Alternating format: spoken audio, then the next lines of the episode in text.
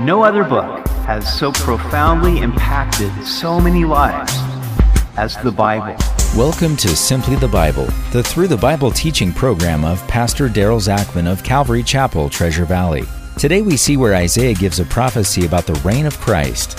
In the future, the knowledge of the Lord will fill the earth, even changing the nature of the animals. Then God will gather both Jews and Gentiles to worship Him. We hope you'll join us as Pastor Daryl continues in Isaiah chapter 11 on Simply the Bible. The Bible was not written in chapters and verses. These came later to help refer to specific passages. Now, at the end of chapter 11 of Isaiah, we saw that after God used the Assyrians, because of their arrogance, he would cut them down like a tree. Later, the southern kingdom of Judah would be cut down by the Babylonians, and they would go into captivity. But out of that stump would grow a new branch. And that's where we pick it up today in Isaiah chapter 11. There shall come forth a rod from the stem of Jesse, and a branch shall grow out of his roots.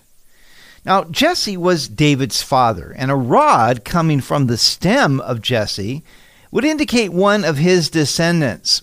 But a branch growing out of his roots would indicate that the coming one preceded Jesse. So, how could someone both be his descendant and his predecessor? Only the eternal Son of God, becoming human flesh, could fulfill this prophecy. The Spirit of the Lord shall rest upon him, the Spirit of wisdom and understanding, the Spirit of counsel and might, the Spirit of knowledge and of the fear of the Lord. Now, Jesus was anointed by the Spirit. In fact, John the Baptist said that God gave him the Spirit without measure.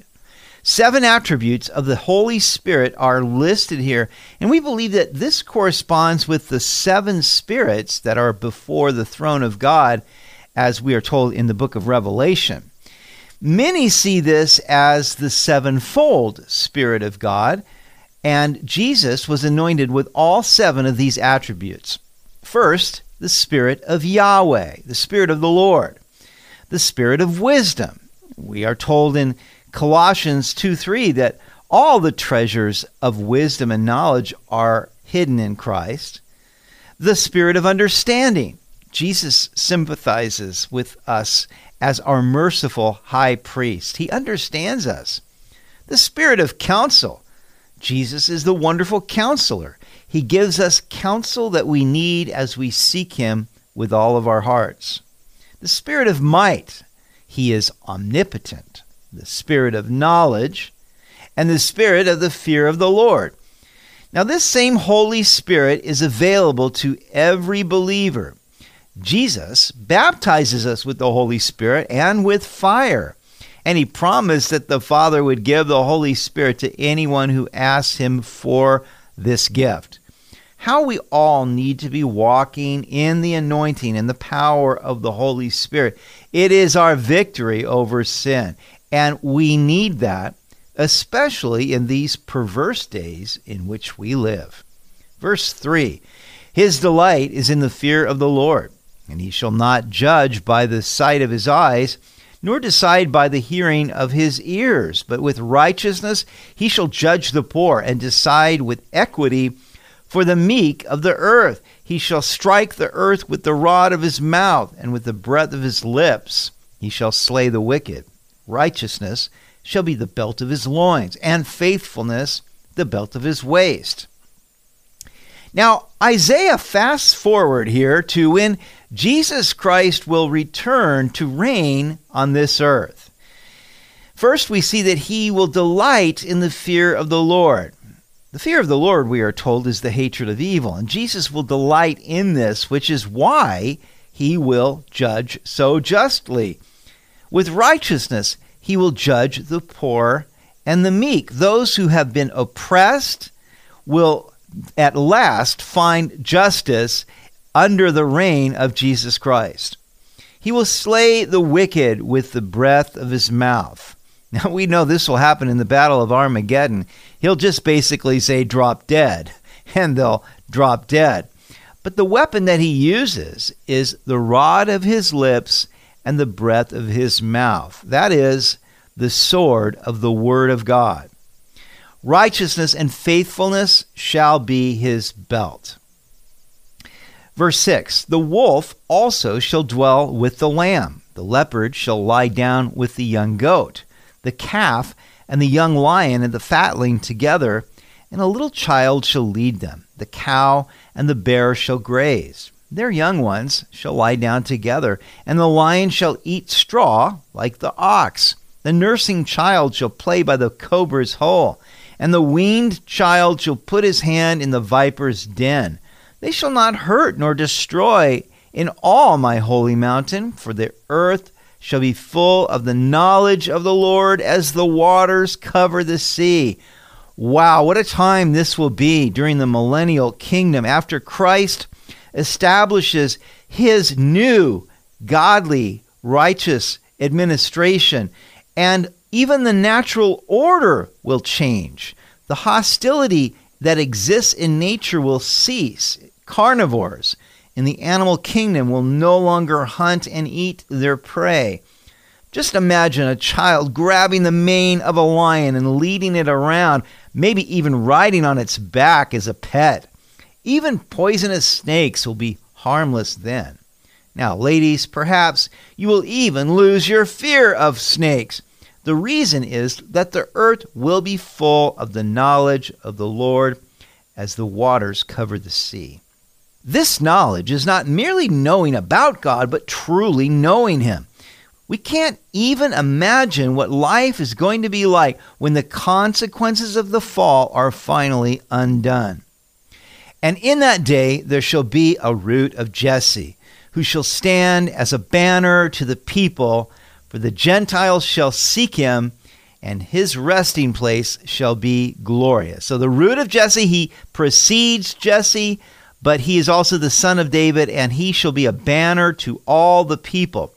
According to Matthew 25, at the end of the Great Tribulation, all those who have survived will gather before Christ, and he will separate them as a shepherd separates the sheep from the goats. The sheep will go into the millennial kingdom, and all the nations of the earth will seek him, and they will make a yearly pilgrimage to Jerusalem for the Feast of Tabernacles, where they will see Jesus. He will be a glorious banner to all the inhabitants of the earth. It shall come to pass in that day that the Lord shall set his hand again the second time to recover the remnant of his people who are left from Assyria and Egypt, from Pathros and Cush, from Elam and Shinar, from Hamath and the islands of the sea. He will set up a banner for the nations. He will assemble the outcasts of Israel and gather together the dispersed of Judah from the four corners of the earth. At first, the Lord brought his people out of the bondage of Egypt across the Red Sea and into the promised land. Then he gathered the remnant of his people after the Babylonian captivity and brought them back into the land.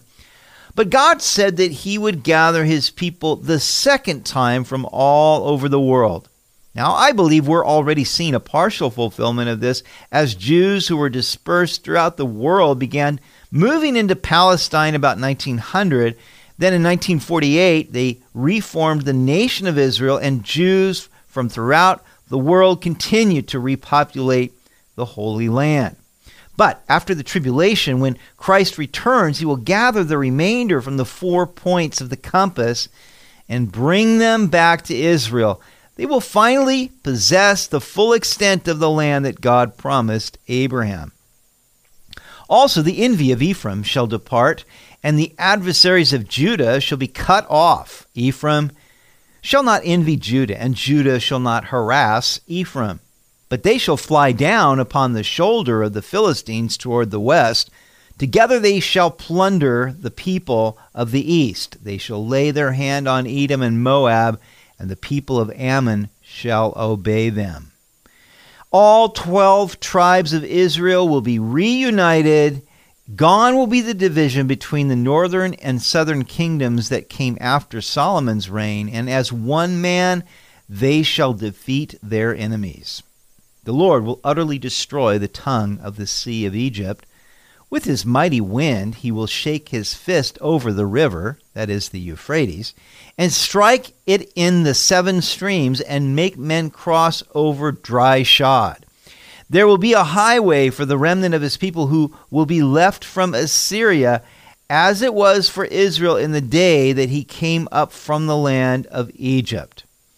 So God will prepare the way for the children of Israel to return. The Gulf of Suez will be dried up for those returning from Egypt and Cush. The Euphrates River will be divided into seven shallow canals for those coming from the east. And this will be a kind of second Exodus. The Lord will make a highway of holiness for all his chosen ones to return. Chapter 12 And in that day you will say, O Lord, I will praise you. Though you were angry with me, your anger is turned away, and you comfort me. Behold, God is my salvation. I will trust and not be afraid, for Yah, the Lord, is my strength and song. He also has become my salvation. Therefore, with joy, you will draw water from the wells of salvation. When Christ comes again, Zechariah tells us that the Jews will receive him. Then I will pour out a spirit of grace and prayer on the family of David and on the people of Jerusalem, and they will look on me whom they have pierced, and mourn for him as for an only son. Then they will sing, Yah, the Lord is my strength and song. He also has become my salvation. That's from the song of Moses, which they sung after crossing the Red Sea and defeating Pharaoh's army. Though the Lord was angry with his chosen people for forsaking him, he will take away their sin and comfort them. Once again, they will trust in Him as their strength and salvation. And it is interesting that the name Jesus means Yahweh is salvation. So they will joyfully draw the living water from the wells of His salvation. And in that day you will say, Praise the Lord. Call upon his name, declare his deeds among the peoples, make mention that his name is exalted, sing to the Lord for he has done excellent things. This is known in all the earth. Cry out and shout, O inhabitant of Zion, for great is the Holy One of Israel in your midst. What a wonderful celebration this will be when the children of Israel are forever reconciled to God and their sins atoned for through the blood of Jesus Christ, and all will be forgiven. Israel will be a light to the nations. Both Jew and Gentile will unite in their worship of Christ. Speaking of Israel, in Romans 11, the Apostle Paul wrote, For if their being cast away is the reconciling of the world, what will their acceptance be but life from the dead? What a joyous time this will be at the beginning of the millennial reign of Christ. Everyone entering his kingdom will be shouting, Praise the Lord. Of course, we don't have to wait until then to praise him. We can sing to him today, for he has done excellent things. He is great and greatly to be praised. The earth is filled with his glory. You've been listening to Simply the Bible, the Through the Bible teaching program of Pastor Daryl Zachman of Calvary Chapel, Treasure Valley. For more information about our church, please visit our website at calvarytv.org. That's calvarytv.org. If you have any questions or comments, please contact us through our website. To listen to previous episodes, go to 941thevoice.com or check out our podcast on iTunes or Spotify. Tomorrow we will see that Isaiah prophesies Babylon's destruction.